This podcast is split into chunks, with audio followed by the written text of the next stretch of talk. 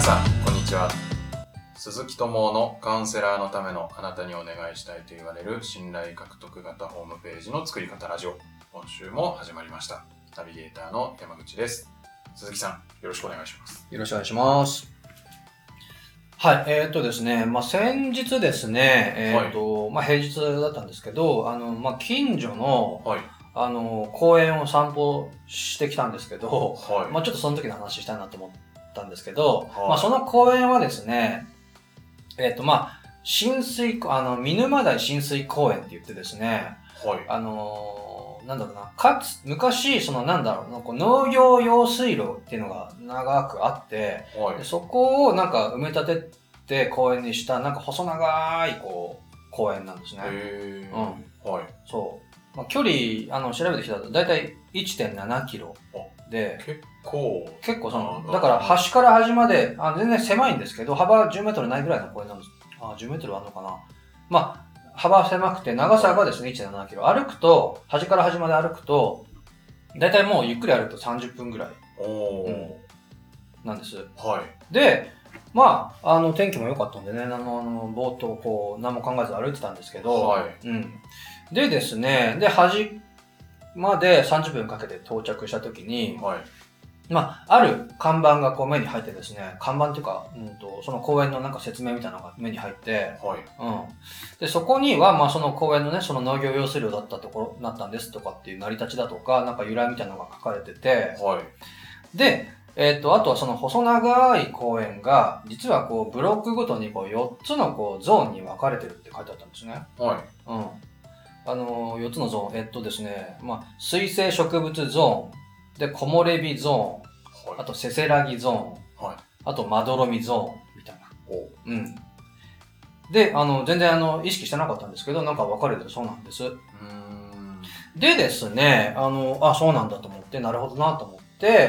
えー今度、それを、まあ、帰り道ですよね。帰り道、あのー歩いていったら、もう全然違ったんですね。こう見える景色っていうんですかね。こおう、み目に入る景色だとか、はい情報だとか、あと、この感じるこの感覚みたいなものがは何かっていうと、い。あのー例えばじゃあその水生植物ゾはいー。ンを歩いてる時には、なんだろうな、あのー何気ない水草とかね、はい。もう、ああ、これ、あのーこの水草もこう、水生植物なのねとか、でここでメダカだとか、その、なんか船だとか、こう、なんか生態系ができてるのかしらとかって思ったりだととか、うん。はあと今度、木漏れ日ゾーンを歩いてる時はですね、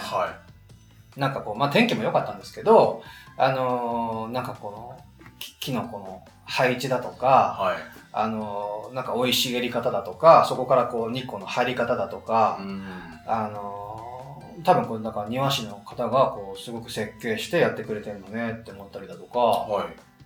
あのーめっちゃ要は木漏れ日がいい感じだなって思ったりだとか、えー、うん。そのゾーンごとにやっぱゾーンごとそういうに、そうそうそう、コンセプトで趣向が全然違うんですよ。は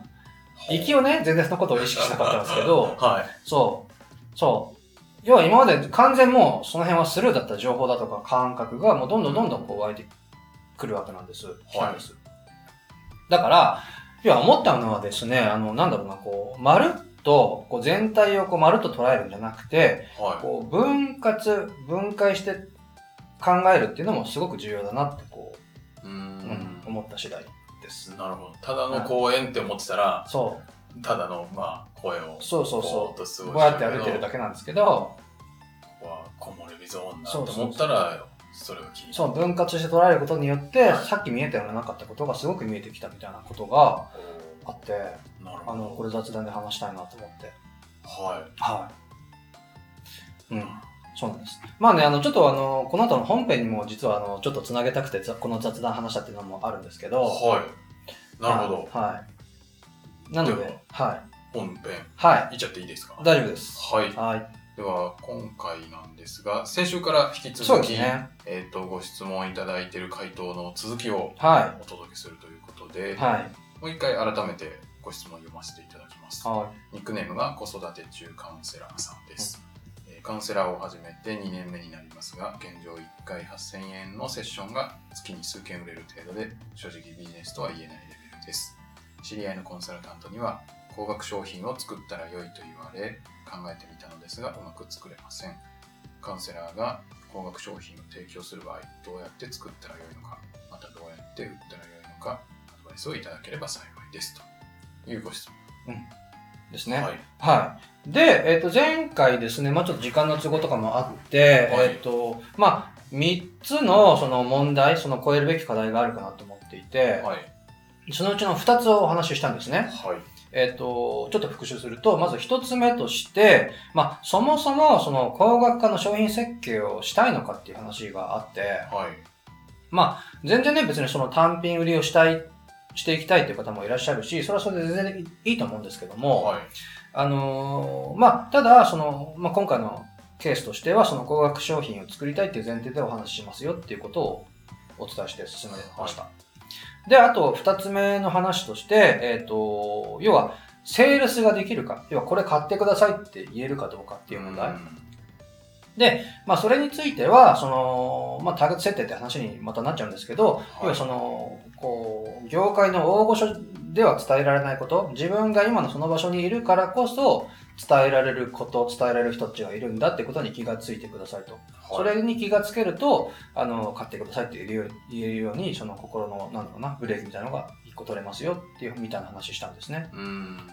で、今日はですね、最後3つ目の、はいえーっと、なんていうのかな、その超えるべき課題というか、はいえっと、何かっていうと、うーんと、その、要はその高額商品を、そのどうやって用意するか、どうやって作るか、みたいなはい話はいになるんですけど、まあ、その高額化の商品設計みたいな話ですね。はいうん。でですね、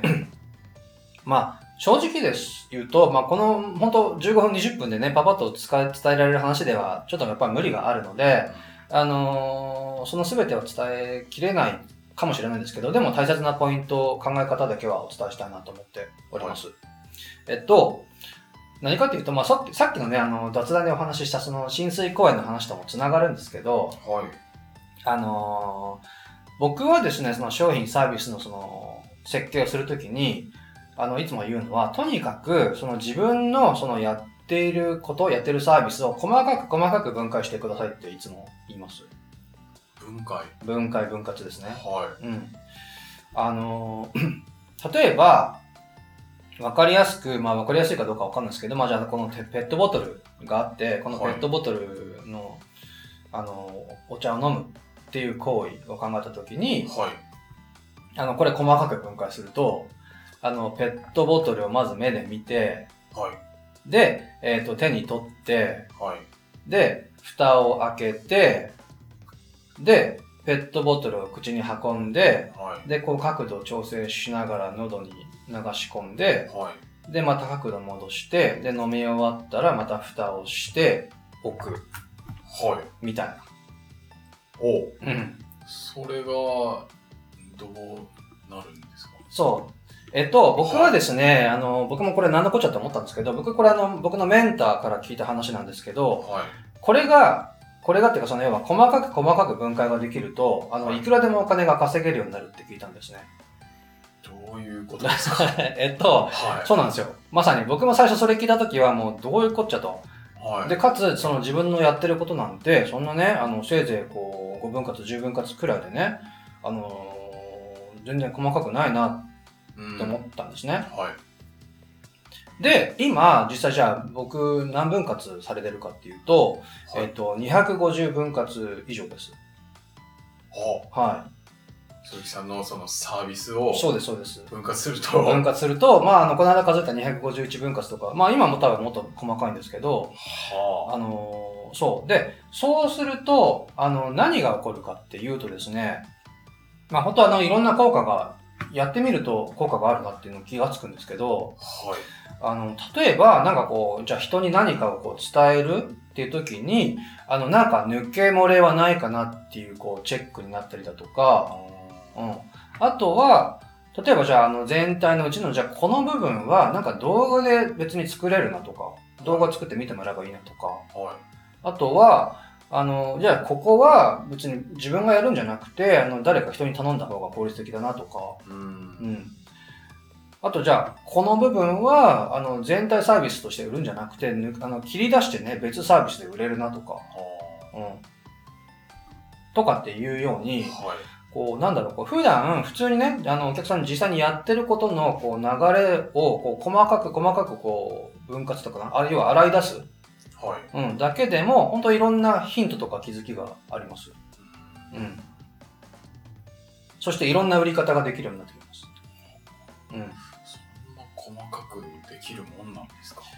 そうなんですよ。思うんですけど、はあのーまああのーそうなんですよ。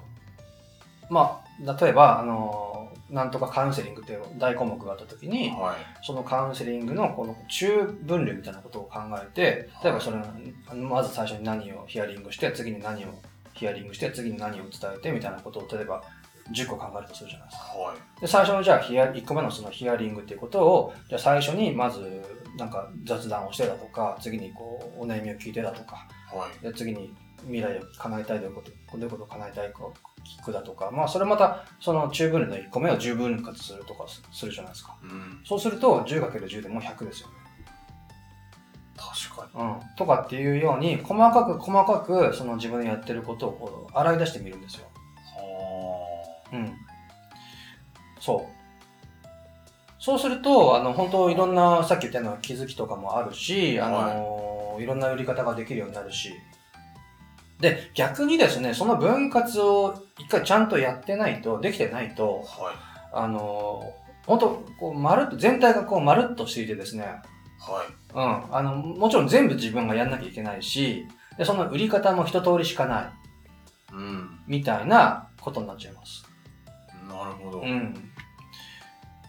あとは、一般的に、その、なんだろうな、その、細かくすればするほど、はい。その細かい一辺は、こう全体に対して、その、価値としては高くなっていくんですね。言ってみようわかります逆に、セット売りをすると、なんか割安みたいなイメージあったりしませんああ、まあなんかセットだと。そうですよね。セットだと安くて、は単品1個だとなんか高いい。みた一いな番。単価が高い気そうがですよね。そうそうしそうま。す。はい。そうなんですよ。あのーいい例えかわかんないですけど、なんかこう、なんだろうな、なんかいいいい例えありませんかなんか、マックを思い出したんですけど、あどどういうああれですかハンバーガああ、そうーですと、よポテね。トと、そうそうそうそう。ドリンクを単品ずつで買ったら多分高く高くなりますよね。それがなんちゃらセットになると、そうそうそうそうそう。なんか100円かそうです50よ円ねか。安くなるわけじそゃうなないんでですす、そうなんですよ。だから、それと一緒で、か。はい。あのー細かくすればするほど、その細かい一辺は全体に対してか価値っていうか価格も高くななることができるんです。だからそういう意味でも、細かくすればするほど、全体としてその価値、あのその一個一個の価値が上がっていくので、おーあの自然と高額化のサービス設計につながっていいっちゃうんですよ。なるほうん。ど。なんかそう思うとちょっと分割楽しくできそうですね。そうなんです、そうそうなんですよ。あのーそうなんですよ。ということなので、あその、この子育て中カウンセラーさんもですね、はい。あのー本当、最初、大変かもしれないですけど、その今やっている自分のサービスを細かく分割、分解してみていただきたいんですね。はい。うん。で、そうするとですね、あのーなんだろうな、その高額化のサービス設計ということが、あの、本当は無理なくできるようになってくるかなと思うので、うん、なるほどそうやっては細分化していくと、い。うん。まあ、今どうやって作ったらいいのか分かりませんということだったんですけど、それが見えてくるそうなんですよ。あの、まずどうやって、どういうサービスで、どういう高額化のサービス設計しようかなって考える前に、一、はい回ですね、自分のやってることを細かく細かくこう分解していって、あの、それをこう書き出してみる。と、あの、なんかいろんな組み合わせが見えるかもしれないし、はいあの、自然とですね、あの、じゃあ1回目から何回目、何回目は何やろうみたいなことが見えてくるかもしれないし、なるほどはい。なんです。はい。ということで、まあ、3つ目の、まあ、今回の3つ目のその超えるべき課題というか、としては、まあ、そのどうやってね、高額商品作っていったらいいかみたいな話はい、をしたんですけど、うん、あのー細かく分解してみてくださいっていう話ですね。うんはい。はい。まあ、ということでですね、まあ、あの、2週にわたってお伝えさせてもらったんですけど、あのーなんだろうな、まあ、今回のその、あのー高額商品をどうやって作ったらいいのか、あのどうやって売っていったらいいのかみたいな話で言うと、あのーまあ、まとめじゃないですけど、まず一つ目、えっ、と、まあ、そもそもその、自分あのね、あの自分のポリシーとして、その高額化の商品設計をしたいのかどうかっていう話がまずありますと。はい。うん、で、それまあしたいという場合には、次2つ目の課題として、それをセセールスができるか、これ買ってくださいって言えるかどうか。うん。うん。うん、それには、あのーなんだろう、自分が今そこにいるからこそ伝えられる人だとか、伝えられることがあるんだっていうことに気がついてくださいっていうことですね。はい。で、最後3つ目としては今日の話。えっ、と、要はその高額商品をどうやって作るかっていう話になってくるんですけど、ポイントは、もうとにかく細かく細かく分割してくださいっていう話。です。はい。ありがとうございます。ぜひまた子育て中カウンセラーさんも追加でここのことをもっと教えてくださいとかあれば、そうですね。またご質問いただいてもは大丈い、夫ぜですひかね。。はい。はい、ありがとうございます。はい。最後にお知らせですが、カウンセラーのためのあなたにお願いしたいと言われる信頼獲得型ホームページの作り方ラジオでは、皆様からのご質問を募集しております。えーホームページの作り方はもちろん、集客や売上アップのお悩みなど、ご質問いただきましたら鈴木さんにお答えいただきますので、どしどしご質問ください。えー YouTube と Podcast の詳細ボタンを押すと質問フォームがございますので、そちらからご質問いただければと思います。で、ご質問を採用させていただいた方には、あなたにお願いしたいと言われる信頼獲得型ブログ13のチェックリストをプレゼントさせていただきます。で、こちらにはブログを無限にかける鉄板の構成と組み合わせて使えるタイトルのフレーズ集もついておりますので、ぜひご質問いただき、こちらをゲットしていただければと思います。では、今週はこちらで終わりたいと思います。はい来週お会いしましょう。はいありがとうございました。ありがとうございました。